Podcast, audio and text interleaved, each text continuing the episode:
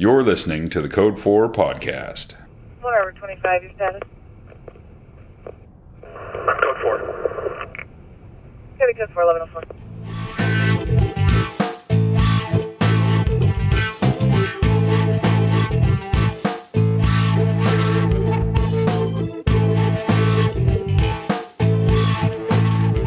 Hey, everybody, this is Jeff Richards with the Code 4 podcast. Sitting across from me today is Devin Edwards with the King County Sheriff's Office.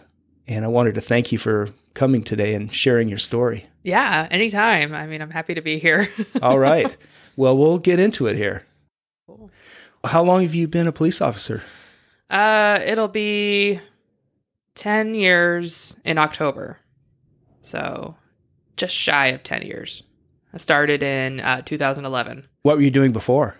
Actually, uh, I've always wanted to be a police officer ever since I was a kid. I was literally that that kid in the playground that was like policing everybody and had to make sure everything was fair and I maybe it sounds a little cliche to say, but justice for everyone. I mean, that was just that was that was who I was.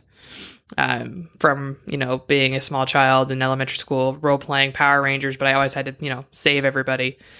So law enforcement was always kind of my dream uh, from a young age.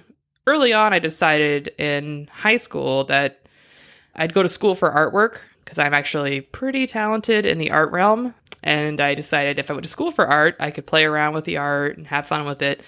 But my actual, you know, day job career would be law enforcement because there's no money in art. Well, it's yeah, it's very difficult, isn't it? yes, yes, it is. But I found out very quickly, in when I was in college for art school, that uh, I didn't like being told what to draw or how to draw it or make edits to it, or I didn't like any of it. I just liked being able to create it on my own and do my own thing. So I realized really quickly that I would not make a good illustrator. Um, I probably would just be too stubborn and willful. So aside from it being hard to make money on it, I probably wouldn't make any money on it. And do you have some of your own works displayed, like in your house? Uh, oh yeah, I have plenty. I have my own studio in my house, so um, and I create as often as I can. I don't have anything in a gallery yet. Um, it's just I've been dragging my feet trying to figure out how to get work into a gallery. That is my goal. I would love to be in a gallery, but it hasn't happened yet. Um, actually, some of my uh, my graphic design work is uh, I designed the patrol cars for my last agency. So if you see them around town, that's my work. And who was that? The Cannon Beach Police Department. Cannon Beach. Yeah. All right. Yeah. Wow. So you started there? Yep. Okay. Yep. They hired me in October. Was it October thirteenth? And it was literally Friday the thirteenth when they hired me too. So it was one of those like should have been a sign in 2011. So that's uh they have the city, but then Mm-hmm. probably a, a big rural area mixed. Yes, yes, and no. So the city itself isn't too terribly rural. Uh, everywhere around it, yes, it's very rural. So it's it's more of a tourist kind of city. Um, it's gorgeous, beautiful, very, very, very small. It wasn't actually my intention to end up there. It just kind of it just kind of happened. Okay. So, And then when did you come up to King County Sheriff's? July twentieth of two thousand and fifteen. So All right. just over. Actually, it was six years this July. Now that I think about it, I got a degree in art, not math. So That's okay. so 10 years has your perception of what's police work all about has that changed from the beginning to now? yes and no. I'm definitely more salty and, and jaded now than I was when I, you know, bright eyed, bushy tailed when I started. Um, I have a harder time remembering why I started with all of the political stuff that's going on, but deep down, the the recurring theme is still the same that I wanted to serve my community and help people. So yeah, that, that that's still the same. All the emotions that go around it are a little more complicated. I don't feel as excited as I did when I first started. It's just a little hard to be excited these days.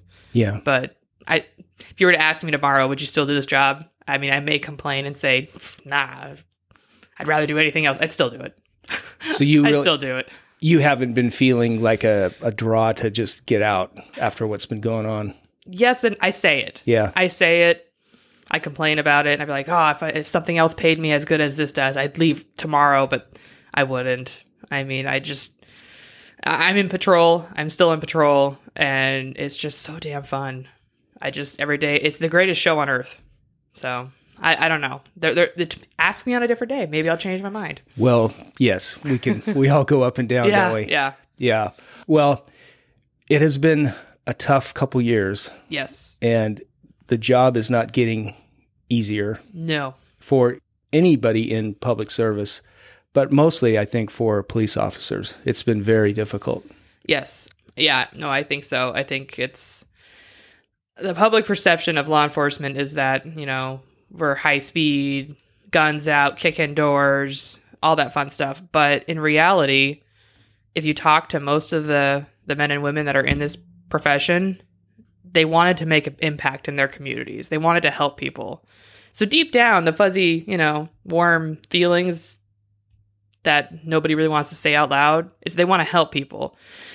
And right now, especially in this state, uh, we're not helping people, and it's and we want to. It's it's the hardest thing I've ever had to do. Where I arrive on calls and I can't do anything, and they have to tell me, "So you'll come back when somebody's murdered?" And I'd be like, "Unfortunately, yes." And that's been a change recently, right? It's- Yes, yes. yeah. That's that's been in the last six months. It's gotten it's gotten bad. And then the new laws that passed actually just today they went into effect the twenty fifth. Um, it's it's it's even worse. So we're coping with it. I'm coping with it, but it's really hard. Basically, telling people that I'm sorry, we can't help you with that. You're on your own. you know it's uh it's one of these things where i think for any first responder you have to deal and check your own emotions Mhm. every day Oh, yeah. every hour i think as we go through a day we have our ups and downs and this and that and then you go out and are trying to do the right thing these limitations are put on us Mm-hmm. and you're dealing with people that are you know having a tough go Yeah. and their emotional oh i guess what do we call it their their equilibrium is off Yeah. you know and so it's uh, it really puts people in a tough position. And then you know there are people that are making decisions that really don't understand any of this. And they mm-hmm. think that oh we can just send out mental health professionals and that that'll that'll take care of it. Yeah. when they don't know at all what goes on on these calls. And it would be very unsafe for just a person like that to be on a call. Yeah, it's it's also putting you guys, the fire service, in a lot of danger as well because we're not allowed to respond, or if we do respond, we can't do anything with a lot of these calls, and they're having fire go out instead. And fire goes, well, we'll we're not going to go unless you know police make it safe, and we're like, well, I guess you're on your own, and it's just eh, it's an Ouroboros of of just what do you do? Yeah. Well, so all that's going on. And the Yeah. first, I think this is really common that folks that when you start off, you have these, like you called it being uh, wide eyed and bushy tailed and Yeah, stuff. yeah. And I remember, you know, my first days in the fire service as well. And then you, you have a lot to do in the beginning, hmm a lot of training, a lot of things that you're trying to learn the job. I mean, you can be highly educated and have all kinds of degrees, but you don't know anything until you've been out on the street and you start learning as you go Yeah, and ex- through experience, learning from others, seeing things, adapting. And then you go, you get all that training done, and maybe you're like considered a first class or, you know, your apprenticeship is done or whatever. Mhm. And then you have a couple years where it's like, all right, I just go to work and I do my thing. hmm And then after that period ends, it seems like there's this time where you go, now what? And you start seeing all the things that you're dealing with and all the things you're going to be dealing with. hmm And I think people sometimes wonder what, and so it kind of puts you, it's like the seven year itch in a marriage. They, it's, Yeah. it seems to be around the same amount of time. It's just kind of weird how that works out. Yeah, I, I actually I teach this to my recruits when I teach them or when I train them that there's going to be a point after you're on your own doing your own thing that you're going to just it's going to click. This job is just going to make sense. It's it's weird and it happens different times for different people.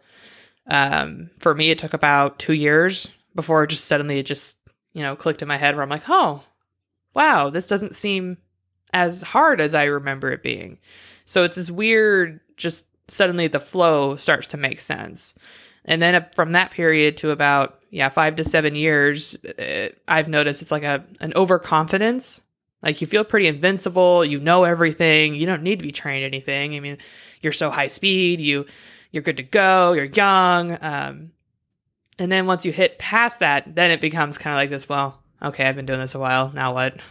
And and that, that's kind of the window where I'm in right now. We're ten years in. Um, I still love the job, but now I'm considered one of the more senior people on my shift. And it's just kind of weird to see that full circle where I'm like, oh, yeah, now what? yeah. Well, it is. And I'm glad to hear that you're still enjoying your work. yes. You know, that is huge. Yeah. I, if it weren't for everything and learning the tools that I did a couple years ago, um, I probably wouldn't be. But I mean, I, as of right now, as the person that I am now, I I have a great outlook on on my job and especially when it comes to training while I can't really train like on views for you know citizen contacts or Terry stops because that's the new laws are really limiting on that instead I'm teaching my students um, career survival and what to focus on at least with their own home life and their own mental health in order to survive this career because they're coming into law enforcement a real, really shitty time. So I want them to be able to come into it healthy, um, knowing that there will be something at the there's a light at the end of the tunnel. There they will be able to see law enforcement actually do their jobs again. I mean, I have hope that that's it's going to swing back that way. It has to. yeah, it it has to because it's just it's a little out of control right now. hmm Um, but that's what I'm teaching them now. I, I went from teaching them how to be a cop to how to survive being a cop. That's interesting. So You alluded to something you said uh, a couple years ago. Mhm. Uh, Let's let's talk about that. What uh, what do you mean by that? Uh, well, there's a lot of backstory that leads up to it, but basically, uh, in uh, December of was it actually yeah December of 2019, I ended up checking into a first responder recovery center. So I was at complete rock bottom, and there was there's a, there's a lot of backstory to it that we could kind of talk about leading up to it, but Do you want to get into it? uh, we can All right. sure. Yeah, like what was going on? What uh, what happened? Uh, so I guess I, I guess I'd have to really go back to childhood. Honestly, I have to go way back. Well, that is a cliche, but it Yeah. is so true. It is. It really is. I didn't realize how how Yeah. important it was. I thought when people would ask me like, you know, oh, how was your childhood, and you know, was there any trauma or anything involved? And I'm like, no, no, I was, you know, middle class family, you know, two parents. I had a good, I had a good childhood. But then I started unpacking a little bit more and discovered, oh, okay, maybe not. So, uh, I was um, oldest of three siblings growing up, and uh, cons- I was always called the old soul of the family, always trying to parent, you know, my siblings or be the responsible one. It was before 10, before I was 10 years old, so probably about yeah, seven or eight, my parents started having uh, a lot of arguments, fights, nothing physical that, that at least I was aware, ever aware of. But I remember clearly to this day, what really changed me was um, so they would have these big screaming matches, and I would take my siblings upstairs and I'd turn on the radio so they wouldn't hear it. I knew what was going on, but I didn't want them to know, so I was constantly protecting them from my parents. And uh, I remember one day, my I think my siblings were with my mother. Either way, they weren't around, but it was just me and my dad, and I was really close to my dad. And he asked me in one of his uh, drunken stupors that uh, it, when him and my mother divorced, who I wanted to live with. Hmm. And I remember in that moment just this huge panic and guilt and shame all in all rolled into one. And I told him him, of course, because he's standing in front of me, looking, crying, and drunk and upset. And in that moment, I just I, I, I didn't realize it, but I had internalized this guilt that I didn't choose my mother. And I think I spent the rest of my life at that point uh, trying to make it up and prove to her that I was worth love, that I was worth her attention. Because I remember after that, I went onto the roof of my house and just sobbed forever. But that Hmm. was that was I was really young age when that happened. Sure. So, but my father, he was a heavy alcoholic. Um, he wasn't abusive. He wasn't harmful. He didn't yell at any of us, but he was. I remember whenever he'd be drinking, I'd see the Canadian Mist, you know, whiskey and his Diet Coke, and I would know that there's no talking to dad. He's already three sheets to the wind, and there's just no more talking to him anymore. I used to call them growing up stupid conversations because my father was a very intelligent man. He had uh, some pretty good philosophical discussions until he started drinking. And then it was just, as I call it, stupid conversations. And I just, I hated interacting with him whenever he was in that state because I just felt like it was me talking to someone younger than myself instead of my parent. So, fast forward past that, I remember my father kept telling me I always had to make my mother happy. Um, no matter what I did, is make sure your mother's happy. Make sure you take care of your mom. Make sure you take care of your mom.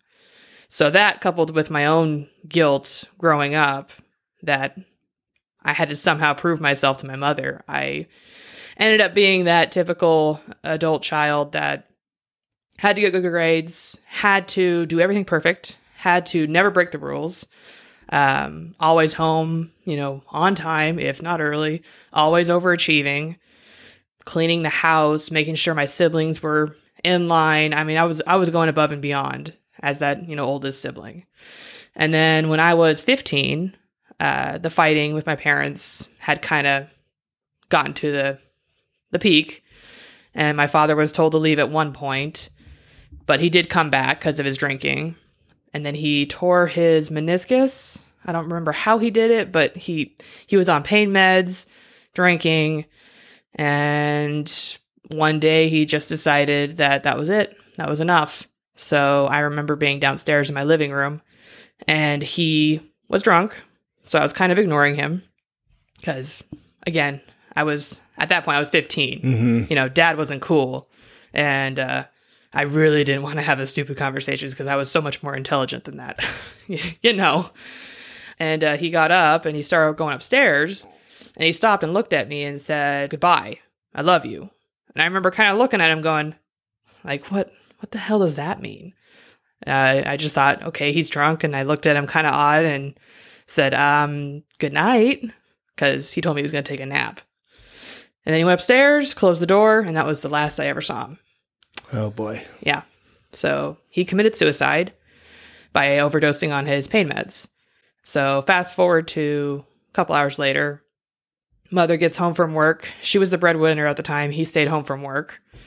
She went upstairs to try and change. Obviously, the door was locked. So she thought it was just another argument between the two of them and came back downstairs, started to make us dinner because, of course, we're all teenagers and we don't know any better. You know, mm. We we can't cook for ourselves, even though we totally could.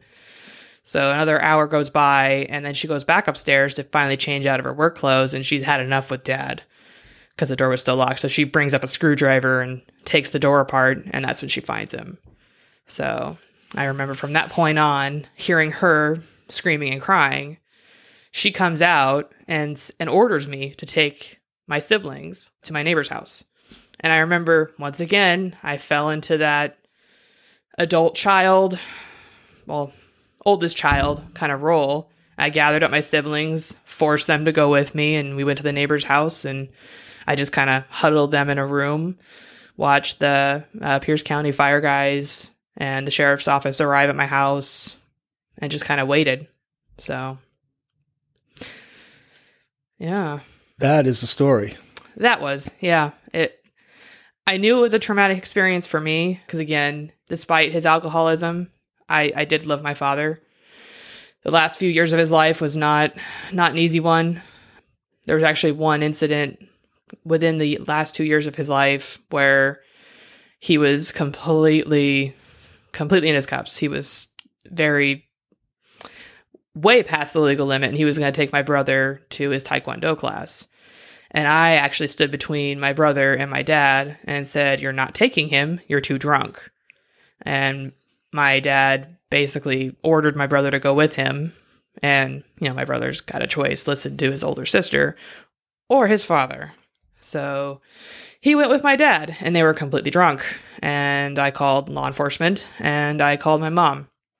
They didn't catch him, but it was a very quick drive there and back. But I, I basically ratted him out, and he stopped trusting me at that point.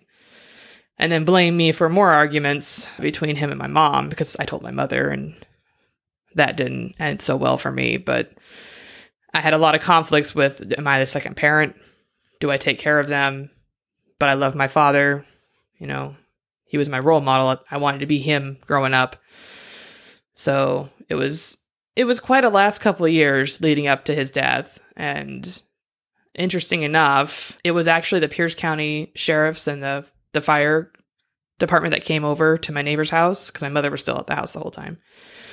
Who came over and then they sat me down as the oldest sibling. And it was the way they sat me down and broke the news to me uh, and told me that my father was dead. Even though I was the typical, I mean, I was 15. I was really upset and, you know, you're, you're, you're lying to me. It can't be true. It can't be right. And upset and crying. But it was actually their demeanor and it was the way they talked to me and the, the just I don't know. There was something about the way they carried themselves that just it just clicked for me where that was it. I wanted to be in law enforcement. I, I wanted to do that. And I don't know who they were to this day. I don't even know if they're still a part of the sheriff's office. But it was their presence that actually really clicked with me that, yeah, this is this is something I want to do. Well, that is interesting. Yeah. You wouldn't think you wouldn't think that would be the inspirational point, but apparently it was for me. Well, what an impact on your life Mm-hmm. and for the entire family. Yes. And so you already had a lot going on with uh, being a child of a alcoholic. Yes. And as you progressed throughout life, how did you compartmentalize this? How did you deal with that? Did you feel it affecting you like in high school, you know? It, it changed me 100%. I remember uh, like in my freshman classes, especially my English history block classes that I had, um, when I first started, because it was in the middle of the year, it happened in May. Well, maybe not the middle of the year, towards the end of the year of my freshman year. And I remember I was that kid that when I would go to school, because school was away from home, I could be whoever I wanted to in school. I, I would literally sit down to whoever I was next to in class and I'd look at both of the, you know, kids next to me and I go, I need your name and your number because we're going to be study buddies. And they're looking at me like, who the hell is this girl? Like, it's just weird. Uh, but that's who I was. I was, I was outgoing. I was, I, I mean, I wasn't a teacher's pet, but I was definitely smart and I liked to show it. After he passed, complete inversion. I didn't talk to anybody. I was very quiet. I, the way I compartmentalized was I just numbed it. I remember actually whenever I was riding the bus home from school that whenever I would have thoughts that I didn't like, I actually would pinch that space between my my thumb and my pointer finger and I would pinch it until it hurts. So then I would stop. So every time I had a thought, I'd pinch myself and then eventually I just stopped thinking about it because I didn't want to pinch myself. So it was a weird pain response that I just avoided it entirely. But it, it yeah, it changed me from a very outgoing, um, excited to be in high school and, you know, have friends and do all these fun things to a very introverted, almost angry teenager. Well, anger is extremely powerful. And if we turn anger inwards, it can lead to depression. Mm-hmm. And that was the other thing. Um, alcoholism and mental health, huge part in my uh, family with my father, actually. Um, my great grandfather on my dad's side was a heavy alcohol. He was an abusive alcoholic. And my grandfather was completely abstinent. Um, and then my dad was an alcoholic, but depression was huge in um, both both of uh, my dad's mother and and father. My mother or grandmother actually, she um, was addicted to pain pills. Didn't really know until she was much later in life, but there was a lot of depression in the family, and I definitely had it. I was definitely battling pretty severe depression all throughout adolescence into college, all the way up to, you know, the rock bottom of 2019. so A lot of times it seems that, uh, I mean, you talk about childhood. We had another police officer on the podcast who talked about trauma eggs. Yeah. And he said, so you have these in your basket mhm. and then you start a profession that puts more in there. Yeah, I definitely had a full basket before I started the profession, and I I had seen a couple counselors throughout uh, college, high school, here and there, but I just didn't trust them. There was something that they would do or say that just made me completely shut down, and I just no, I'm good, I'm fine, and I pretend to be happy and normal, and somehow they would not see through that, and they just like, yeah, she's good. So I don't know if I just became very good at lying or faking it. Uh, I had a lot of practice growing up, but I definitely just kept adding. I definitely kept adding eggs to the basket even before I became a police officer.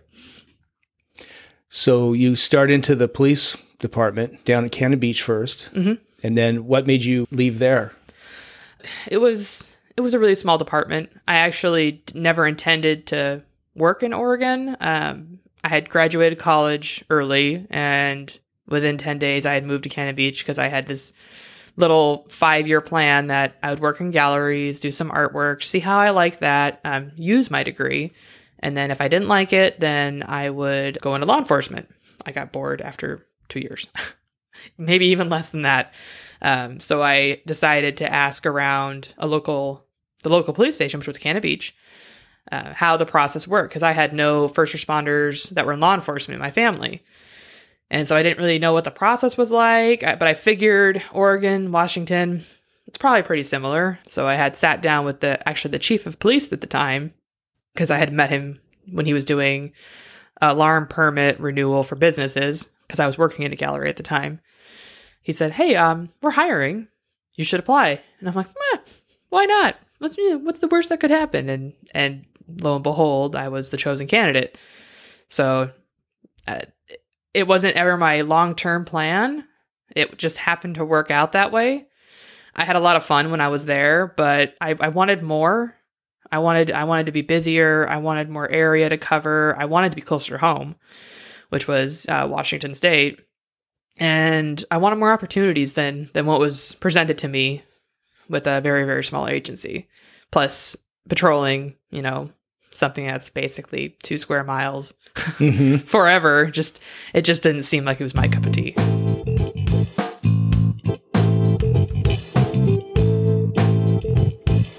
So you made the change from the small department and come up to the bigger one. Mhm. Things were going pretty good. You had that uh, those first years of learning and excitement and change, and then things kind of you just settled in and Kind of. I actually Yeah. had a little bit of a roadblock when I when I first started.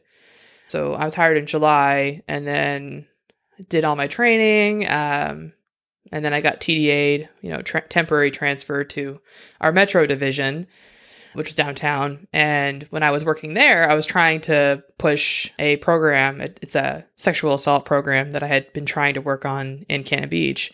So I was trying to introduce it up in King County because I'm thinking, oh, big agency, you know, I'm going to get them on board and it's going to be great. Um, you know, I saw that small town, small town cop mind when I when I started there.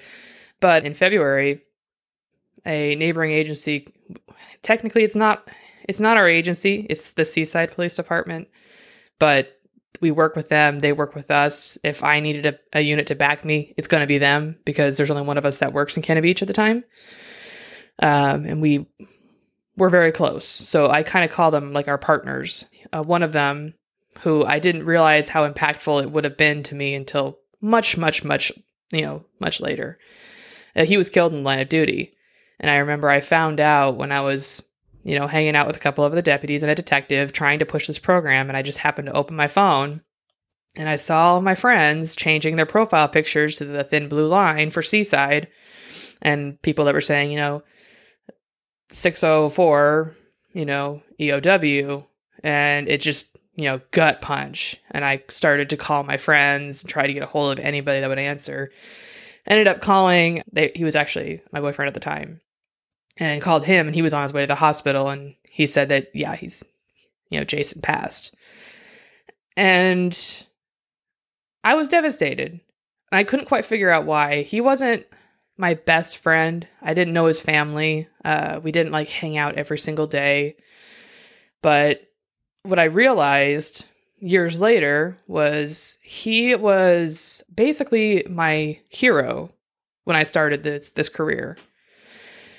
Losing my father at a, at a young age, I didn't have any, you know, hero role models that I just kind of amplified in my life or utilized, I guess, or looked up to. And when I started law enforcement, I really didn't have anybody to look up to. I was completely on my own. I didn't know who who to look up to, who to ask questions. It was just me doing it myself, which I had been doing my entire life. And he um, he was extremely fit, extremely intelligent, very empathetic, really good at his job, and everybody loved him. And I looked up to him as I want to be like that. That's the officer I want to be. That's who I want to be.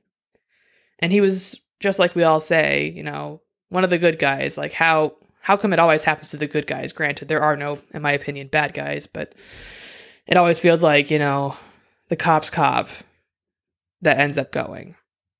And I think that's what just ripped it out of my heart for me was there was another role model, another hero, and they were gone.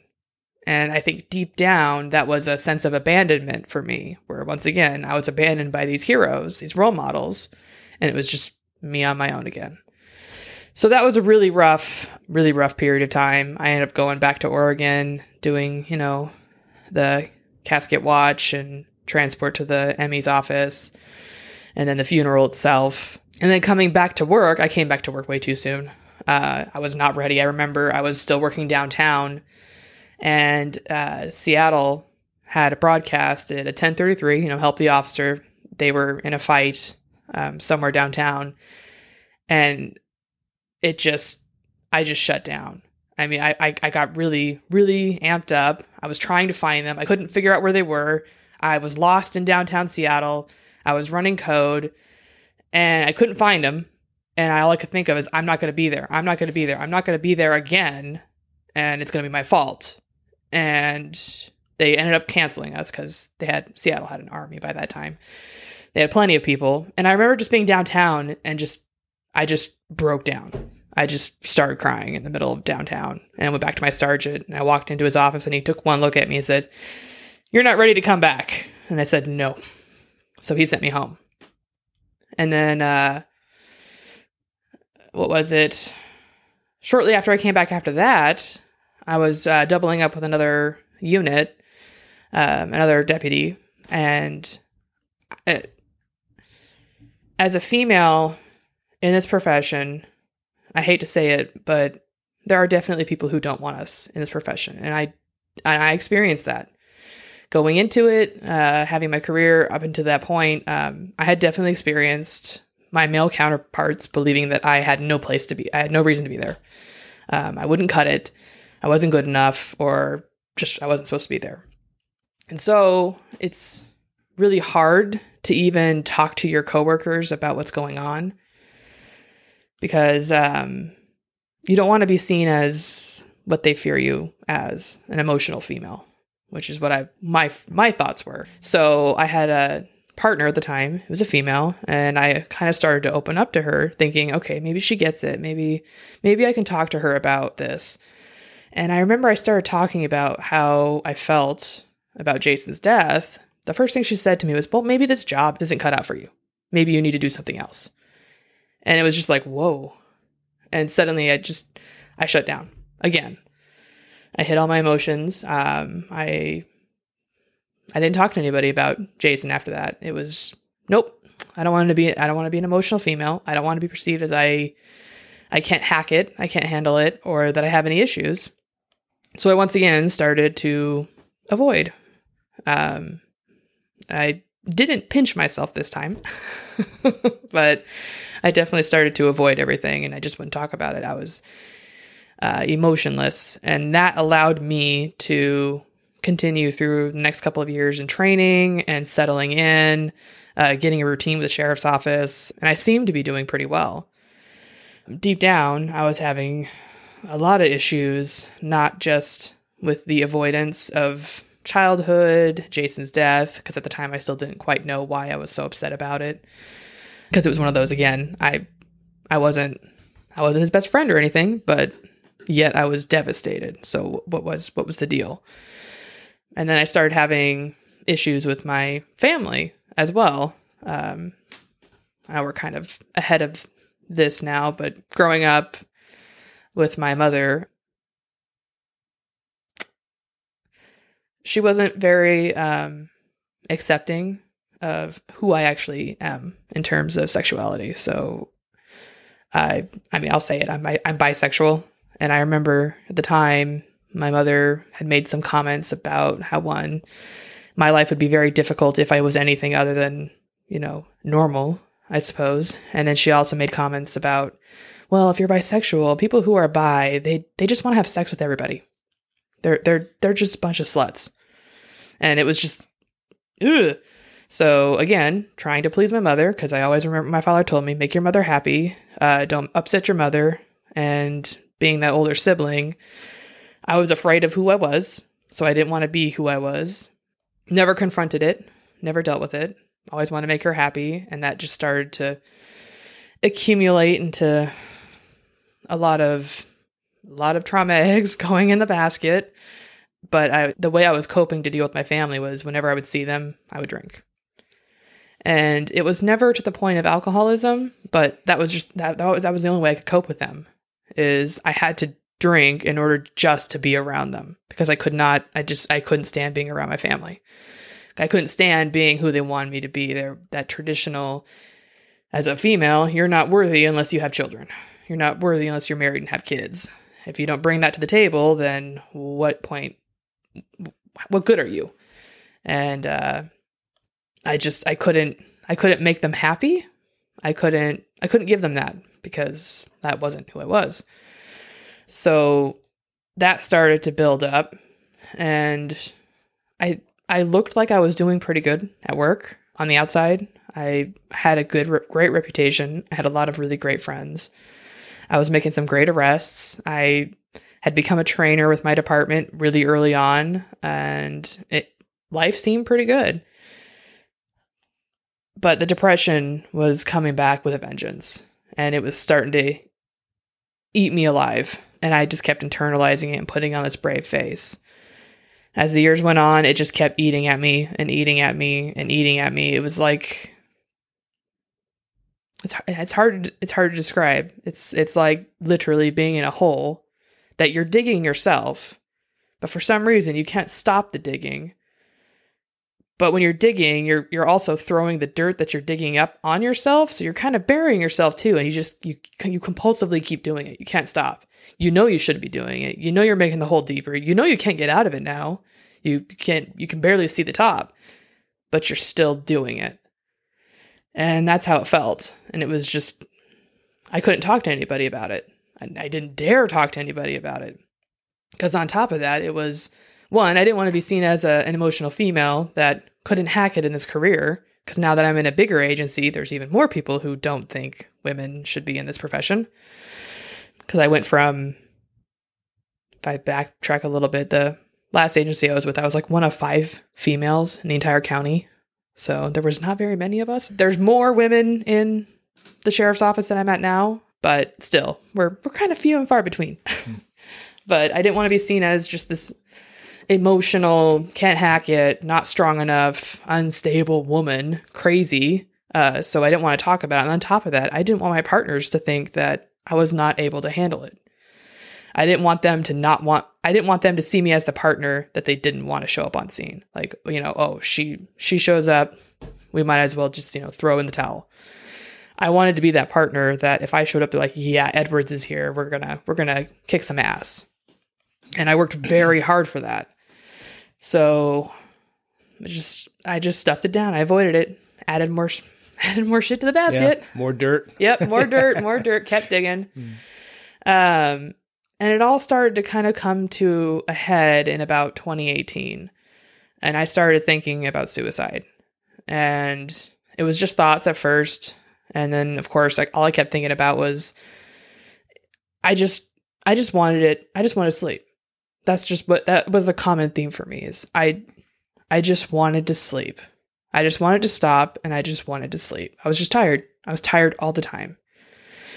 And there were a couple times in 2018 where I thought that, you know, it'd just be better. My dad did it. It'd just be better if, if I wasn't here. I could actually finally get some sleep. And when people talk about suicide, I think it's like, you know, ending the pain or, you know, you're in a hole and you can get out of it. But it's it's much more complicated than that. Uh, for some people, it's they just want the pain to stop, and for me, it was it was legitimately sleep. Like I, I was sleeping ten hours a day if I wanted to, and I, I could take naps if I wanted to, but I was still mentally tired, and I just I just wanted to I just wanted to sleep that would stop it all. That is something about depression because I have my own experience with it that it's I think to try to explain it to somebody mm-hmm. how exhausting it is Yeah, to fight it. And for anybody that's fighting it, you you definitely know what we're talking about. yeah, It is it just wears you down and that feeling about just wanting to sleep Mhm. that is very familiar. yeah, Yeah. and and I was I was starting to lose to lose that fight. Yeah. all of that time of avoidance, all that time of, you know, feeling like, okay, I, I can get past this if I put on this brave face, I put on the uniform, I'm safe. Um, it was it was catching up to me, and I was just tired all the time, tired and angry all the time. And at work, it was starting it was starting to come through in tiny ways, but it was starting to come through. I started getting these little micro complaints, and I think yeah, it's probably mostly in 2018. And they were all like speeding complaints from citizens, like tailgating in traffic, which uh, to this day, I'm still not entirely sure how you tailgate in traffic, but you know, that's how the complaint was written. And other little complaints, uh, just speeding in general, or driving too fast, or uh, one was I um, was I left my district early and was using my computer while driving. That was that was a good one. But they all started coming in around the same time. And we have this system, which most of us may be familiar with, called Blue Team, which is supposed to be for commendations and discipline. We all know it's not used for commendations at all, it's only used for discipline. And there's supposed to be a notification that if you get any complaint, doesn't matter what it is, it could be use of force all the way down to just supervisor, you know, action logs or when they talk to you, a supervisor talks to you about, hey, don't do that no more. Um, if you get a certain amount of complaints within a certain amount of time, it's supposed to trigger this, like, hey, there might be something going on with this employee. This is a lot of complaints in a short period of time. And I was definitely getting them. And on top of that, that I had at the time, there was a certain member of brass that I don't know if there was a vendetta or or if it was retaliate i don't i to this day i'm not entirely sure what it was but every discipline that would come through he would overturn um, in terms of wanting the discipline to be worse and these small little things like speeding my you know majors or my sergeants at the time that would review the discipline would go yeah well we can't really you know make this a founded complaint uh, because of X, Y, and Z. We recommend it just be either unfounded or a supervisor just talk to talk to her. And he, his response, because he has to sign off on it, was this dissertation of I'm lying, uh, I have no integrity, and the citizen is more trustworthy than me. And at this mm. point, I had held my I had always held, held myself to such a high standard because I had to be better. I had to be the best of the best because I had to overcome all the other obstacles of how tough this job is and being a female in this job. So I worked really hard to make sure that one, I never had complaints. And if I did, they were the kind that there was just no avoiding them. But when I got this and they said that I had no integrity and I was lying, that's a it was a death sentence for me. And I remember I had sergeants that uh and people that were senior in the department, they they would this they that knew about this, they would ask me, "Who did you piss off and why?" And I I just stare at them and go, "I don't know. I have no idea. If you figure it out, please tell me." And the complaints kept coming in and the dissertations from you know, the certain member in the upper echelon would overturn them or make them even worse and continue to say that I had no integrity and that I was a liar. basically that I was a piece of shit deputy. And even though my personal life and the depression was really creeping up on me, I had still thought that work was my, my prized possession. That was the one good thing I had left that I was good at. And now it was nothing. And that's how it felt to me. Is that now I couldn't even now I couldn't even do anything without getting a complaint. And now being told that I was a liar. If I tried to leave my agency to get away from this person, this would be in my file saying that I'm a liar. Which for a cop, my career's over. I mean, who who would believe the line patrol deputy over someone that's in top administration saying that I'm a liar? If they read that, I could try and explain it away as much as I could. It it would just look like I'm making an excuse. So at that point, I started really falling apart. Like it was work was nothing now. I basically was told that I couldn't do anything right. Or at least that's what I was telling myself in my head. And I started attempting suicide at work. Because the one thing I wanted was I, I wasn't going to die at home. I wanted to die in uniform. Because again, that's the last thing I had that I I worked my ass off to get. I was really proud of it. And I felt I was a damn good cop. So I wanted to die as a cop. So I would go to work um, and go into the bathroom and I'd take my duty gun out and I'd just be crying, ready ready to pull the trigger. And a call would come out. So I'd put put the gun away, dry my eyes best I could, handle business, and then continue on. So that behavior persisted all the way through 2018. Um, and I started to try and throw lifelines out. I think it was my body's, my mind's last way of saying, help, help. Mm-hmm. I need some help. Whereas in reality, I just wanted to sleep. Um, I had reached out to my department's peer support team, at least somebody I knew that was on the team. And I was trying to do the, you know, the typical first responder thing of, I know somebody that might need some help. You know, I have this friend. yeah, asking for a friend. And I was like, so what resources do we have if, you know, this friend of mine is going through some stuff? And the first response they had was, oh, gee, I hope you're not feeling that way. Uh, I don't know. And I remember just kind of sitting there staring at him like, wow, you're my peer support? Yeah, that's Oh, okay. unfortunate. Yeah, and it and so that added to my okay. I'm I, I'm once again I'm in this on my own. I got to fight through this on my own.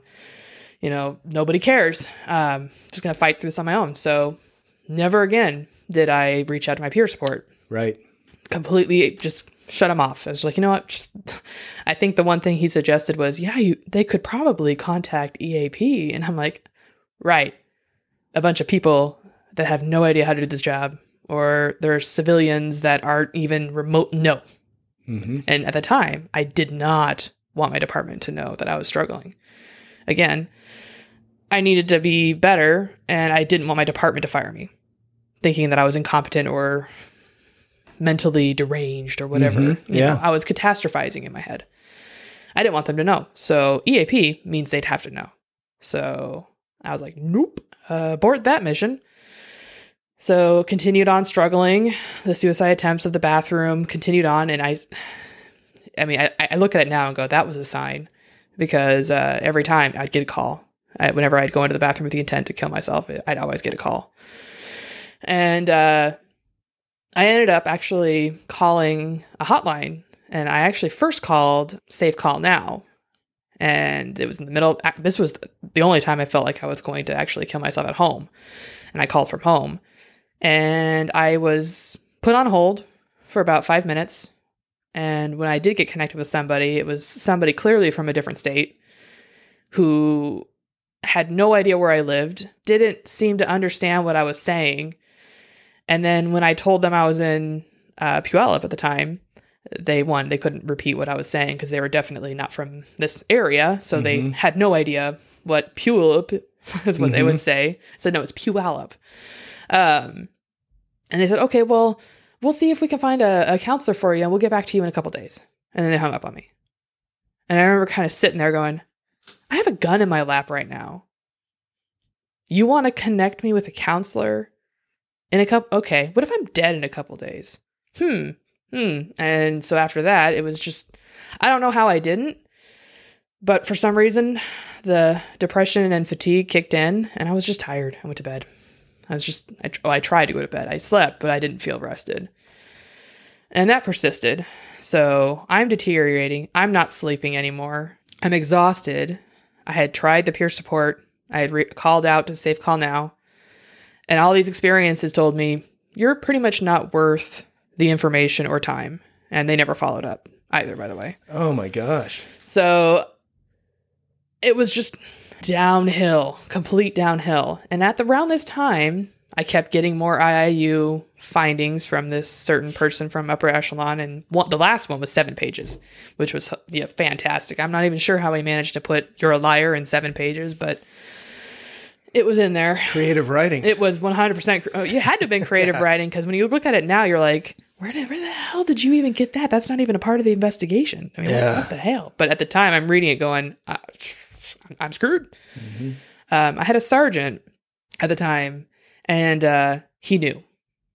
I don't know how he knew because not even my partner that I've been working with for years knew, but he knew. He started watching me very closely. And he would ask, he'd come in and he'd ask me, like, you know, is everything okay? I'd be like, yeah, everything's fine. And he'd be like, mm hmm. But he'd give me space. And I remember one time, because he kept, he, he literally, from that point on, he checked on me every single day. It was almost, well, it was to me annoying because he'd message me on our CAD system, be like, so where are you at? And I'm like, "Uh, I don't want to tell you Mm. but I'd have to, and I'd tell him, and then he'd show up. It was an everyday thing, and I, he'd ask me, "So how are you doing?" Fine. And that'd be it. he wouldn't get much out of me, uh, but he kept trying. And then finally, one day, he asked me, "How are you doing?" And I started to break down. And it finally, I, I, I said, "I'm not doing good." And he said, "Do you want to talk about it?" And I said, "No, not here, not here," because I was in uniform at the time. And he said, okay, well, uh, meet me um, at the end of shift and uh, we'll talk. So he actually drove home because his shift ends before ours do, got into his personal car and came back to meet me um, in a parking lot off of Highway 18 just to talk.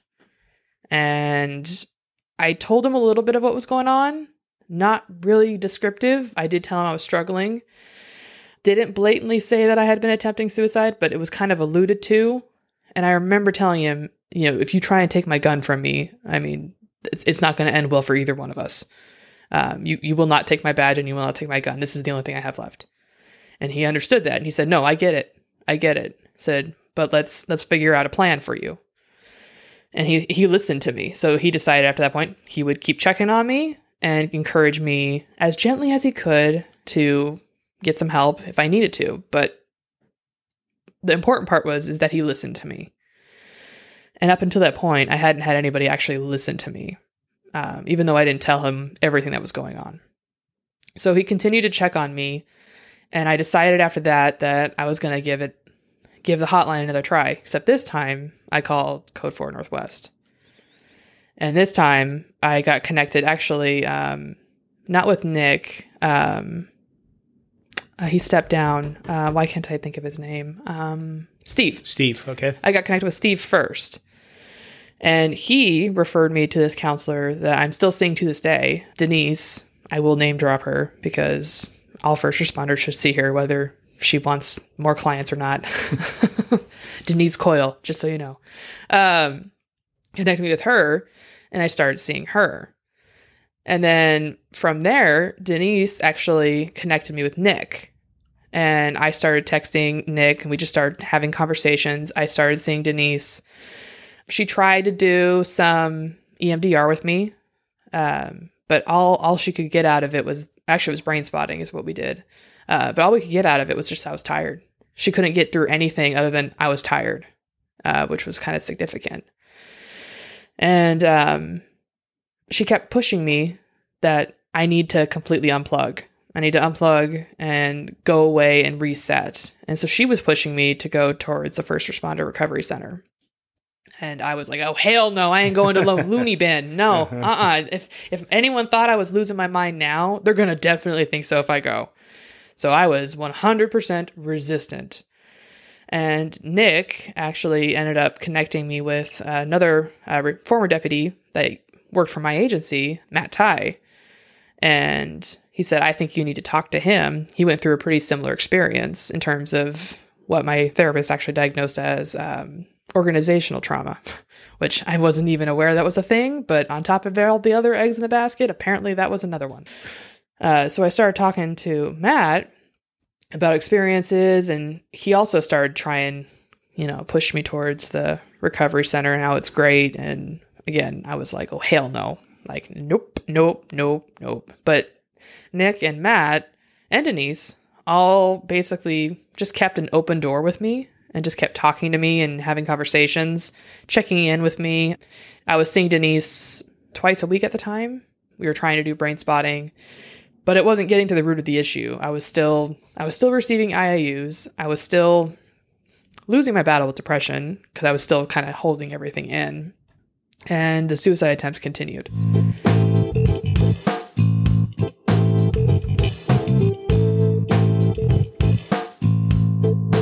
I got my last, this was a seven page one, my last IIU dissertation. And this one, I actually had a uh, interview about uh, where I was told I took a call outside of my district, but it was in my district.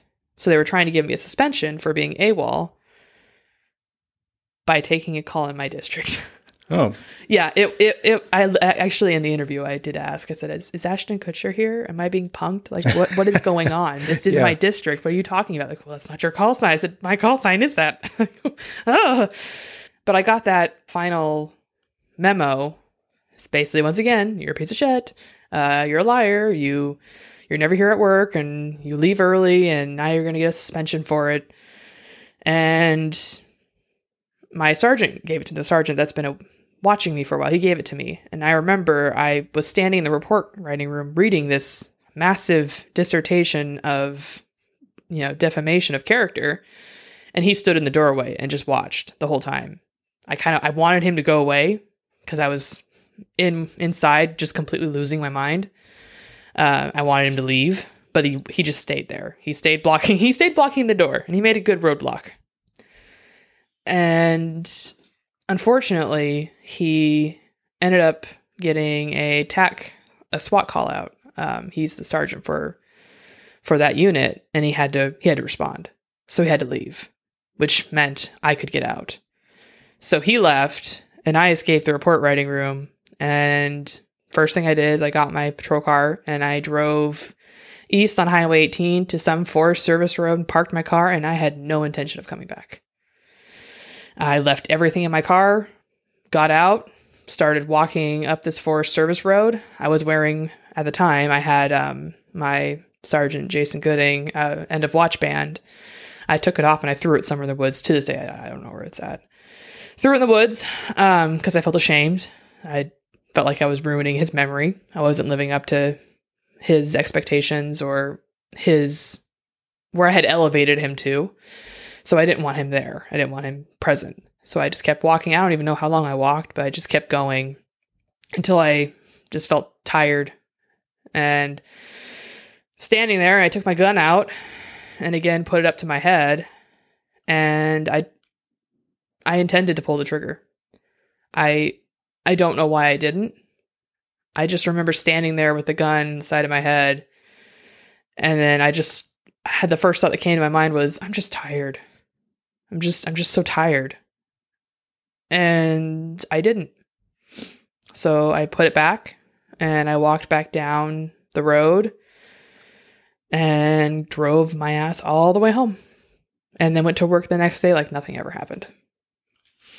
So there was another incident similar to that um, that was kind of climatic like that. Um, it was the only time the only time at home. This was when I called Safe Call Now.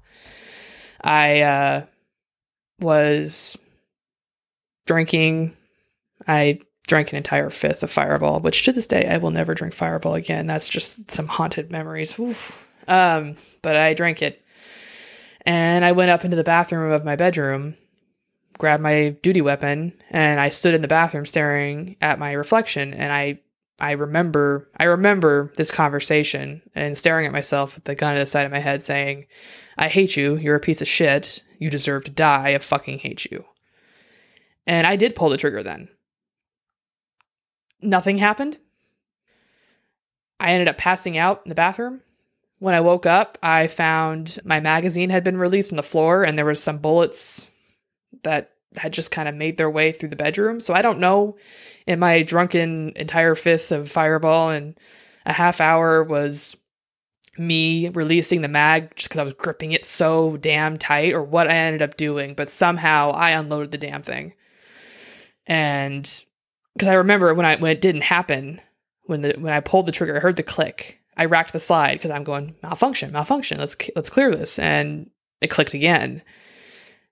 Or at least I don't actually I don't remember the second click. I just remember pulling it again and then passing out, but nothing ever happened. So I don't know how I did it.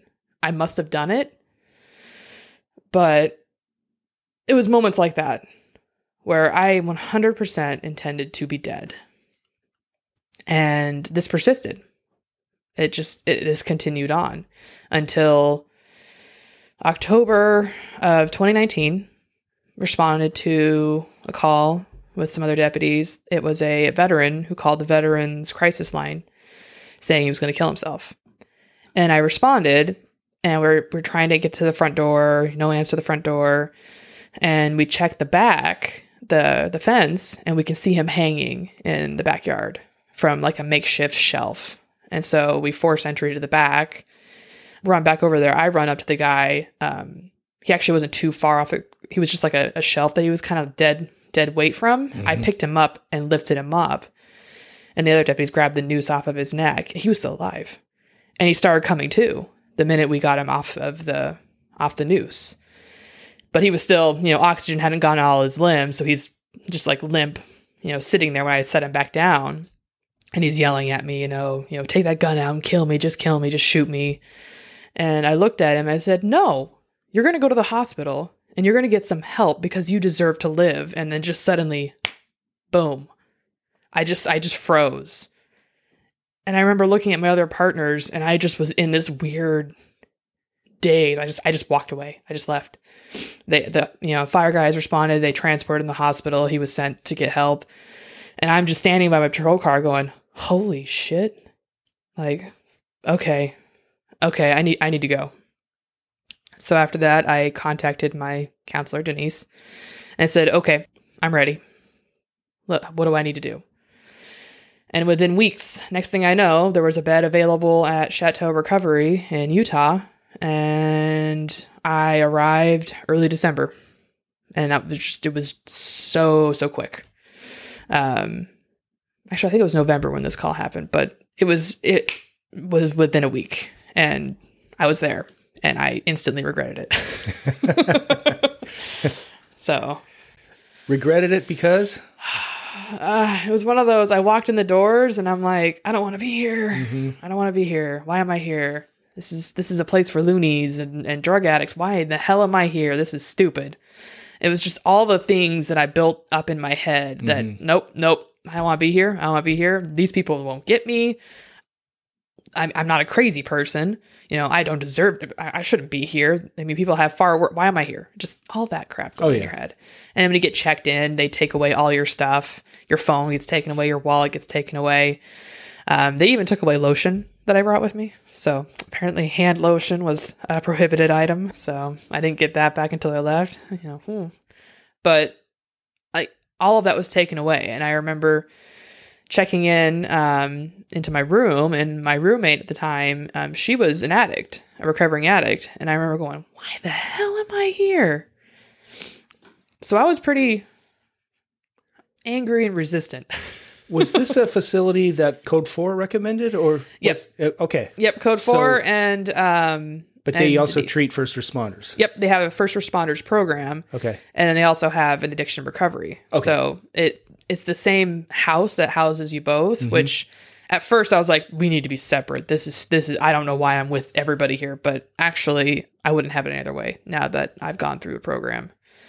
Because of similarities that you found? Amazing similarities. Okay. And then on top of that, listening to their struggles, how they got to where they are, every single one of them, when they would share their story or talk about how they ended up where they were, every single one of them said, I got pulled over or I got arrested. And if I hadn't been put in jail or if I hadn't been contacted by law enforcement, I wouldn't be alive today. Hmm. And it was just one of those like, whoa. So what I do does make a difference.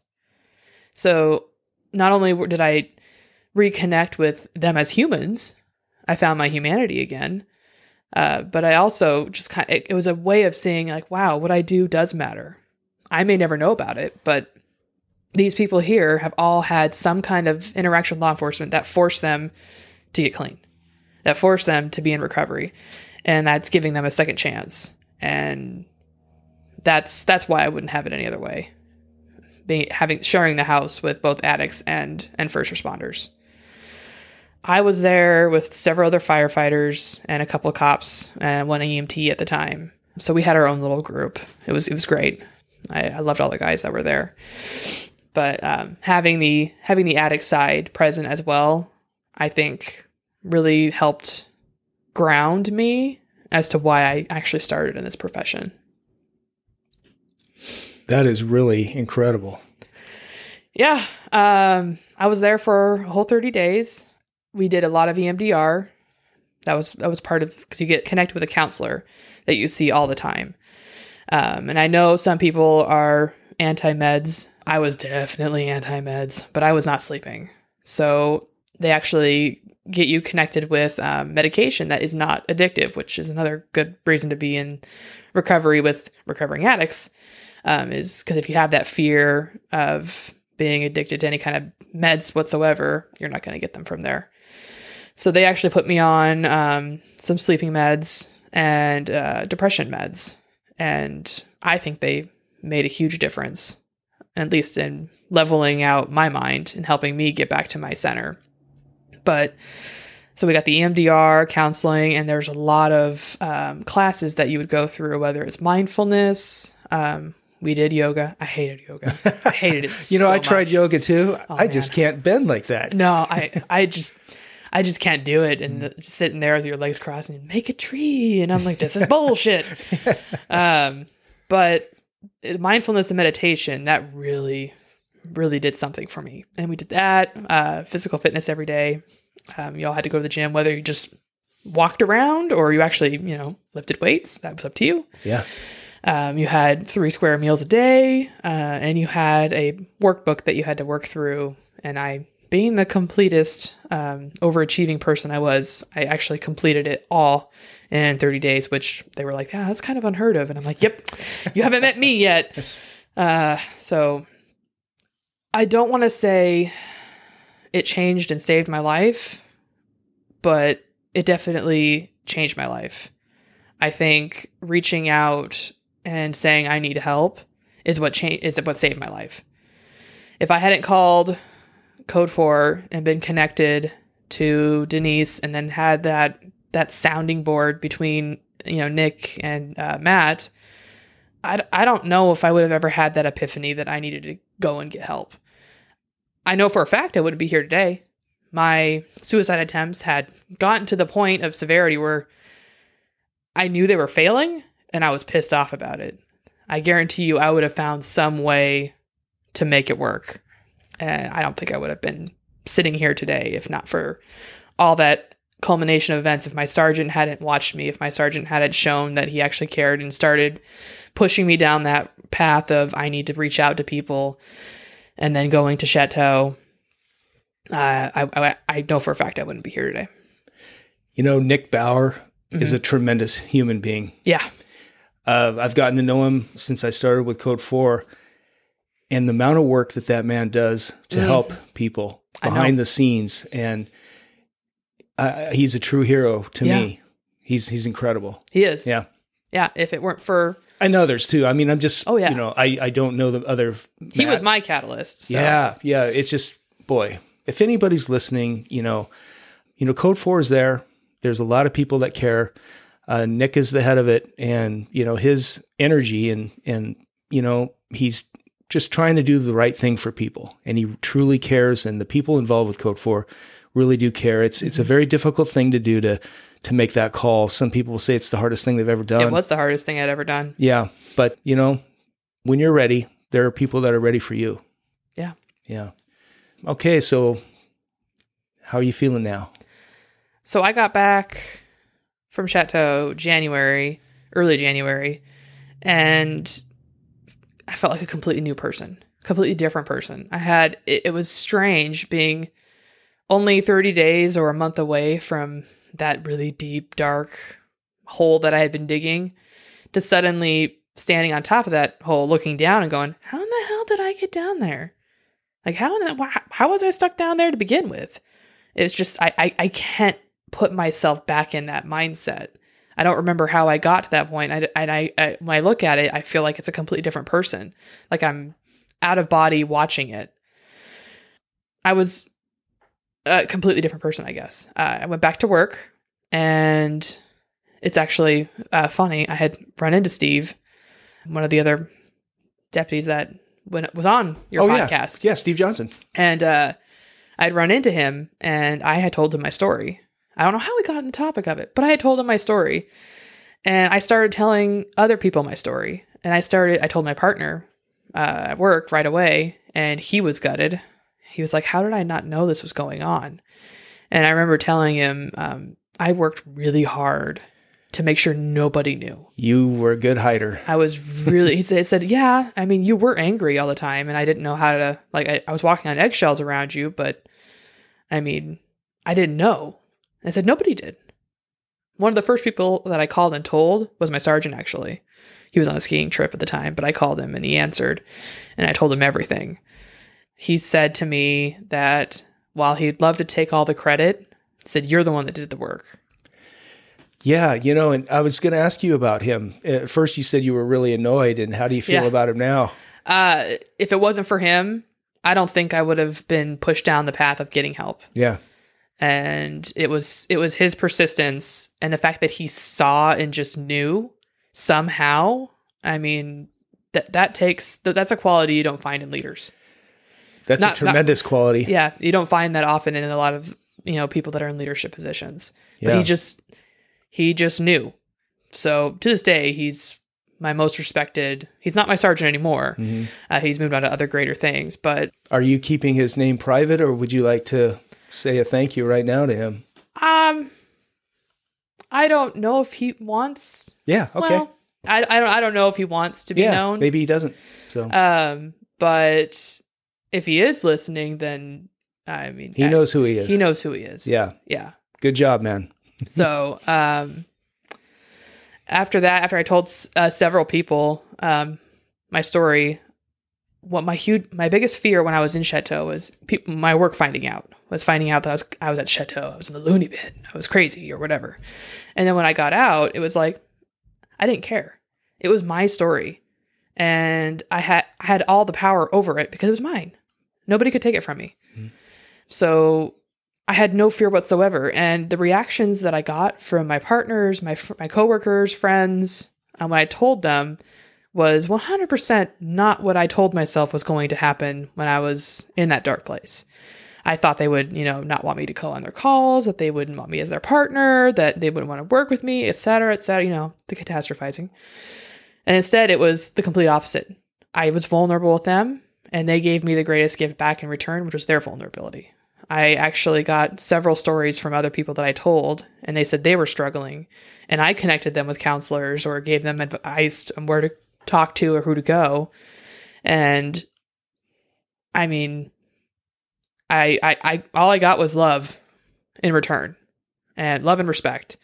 And I didn't think I would get that back. I thought, you know, I was gonna have this negative perception if I told people but instead i'm i'm actually really proud of my story i'm proud of where i've i've come uh, when all that negative when that hole was there i was actually homeless for a period of time. So my fin- finances was absolutely terrible. I was living out of my car and showering at my precinct.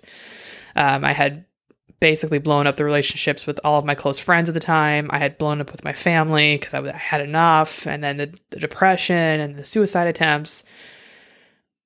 All of that was just right in right at the the peak of going to chateau. And now i have healthy boundaries i, I don't talk to my family still um, but that's for me hmm i'm not ready for it but I've, I've I've kept really healthy boundaries. I've kept up with all of the tools and trainings from the chateau. Um, I still see a counselor weekly. If I need to see her more, I can. hmm Um, I keep up with my meds because right now they seem to help me, and I don't see any reason to stop them. Plus, it helps me sleep, which is great. Yeah. Yeah. Um, I am the healthiest I've ever been, and I, I, I generally think I'm a better human being uh, because of it.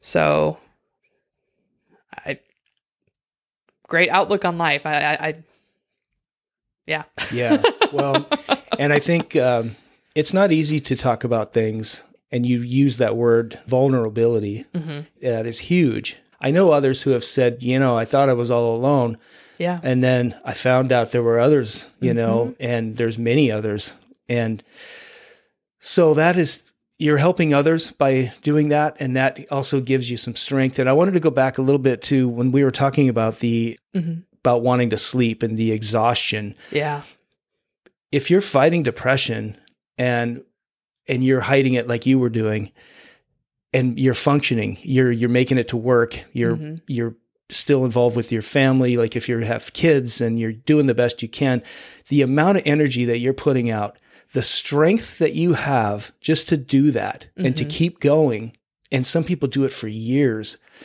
it is so it is so draining yeah, think of that strength as a strength and that you can turn it around and when you get back to balance get back to that get that equilibrium you Mhm. know you have a tremendous power within you to survive as long as you have. Yeah, and then what can happen once once you get back up to that level ground you know there's a lot of potential. Yep, and that's that's what's exciting for me is is I I have since turned it around to wanting to help other officers, deputies, first responders that are in my position.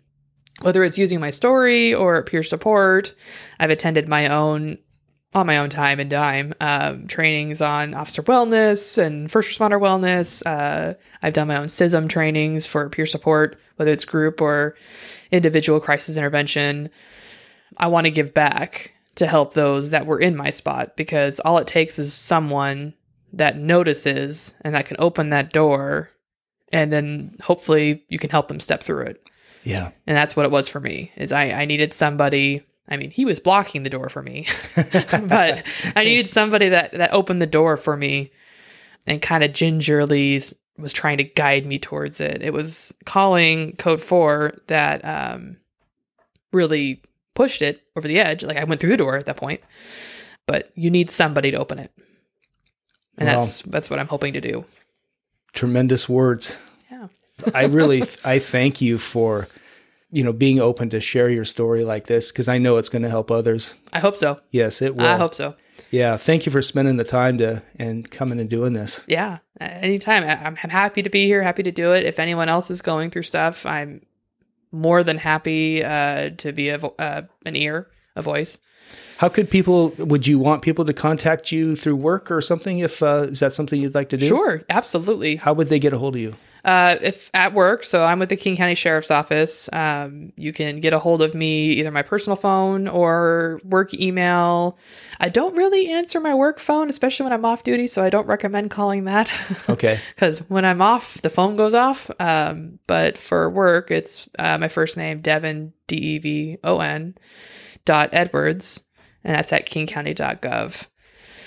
And uh, personal number, I'm totally fine giving that out too. If if you're like me and you respond to text better than you do phone calls, Yeah. Well, should Um, they contact you on email first? And Sure, then go yeah. that route. Okay. yeah, absolutely. And then you can make your Uh, decisions yes. on that just in case. 'Cause, you know, we true. actually have somebody in France listening to our podcast. Oh, that's So cool. you might Might get an I don't international know. phone call. We're not sure who that is, but yeah, yeah. anyways, I think that would be great, Devon. Thank you again. Thank you to Robert Elliott, Erica Voyer, and Jim Gould for their voices and help with the podcast intro. The music heard is Wah Game Loop by Kevin MacLeod. You can find it on the web at incompetech.filmmusic.io slash song slash 4602 dash wah dash game dash loop and the license is at filmmusic.io slash standard dash license. All of the music information is posted in the episode description. Thanks for listening. Until next time, this is JR signing out.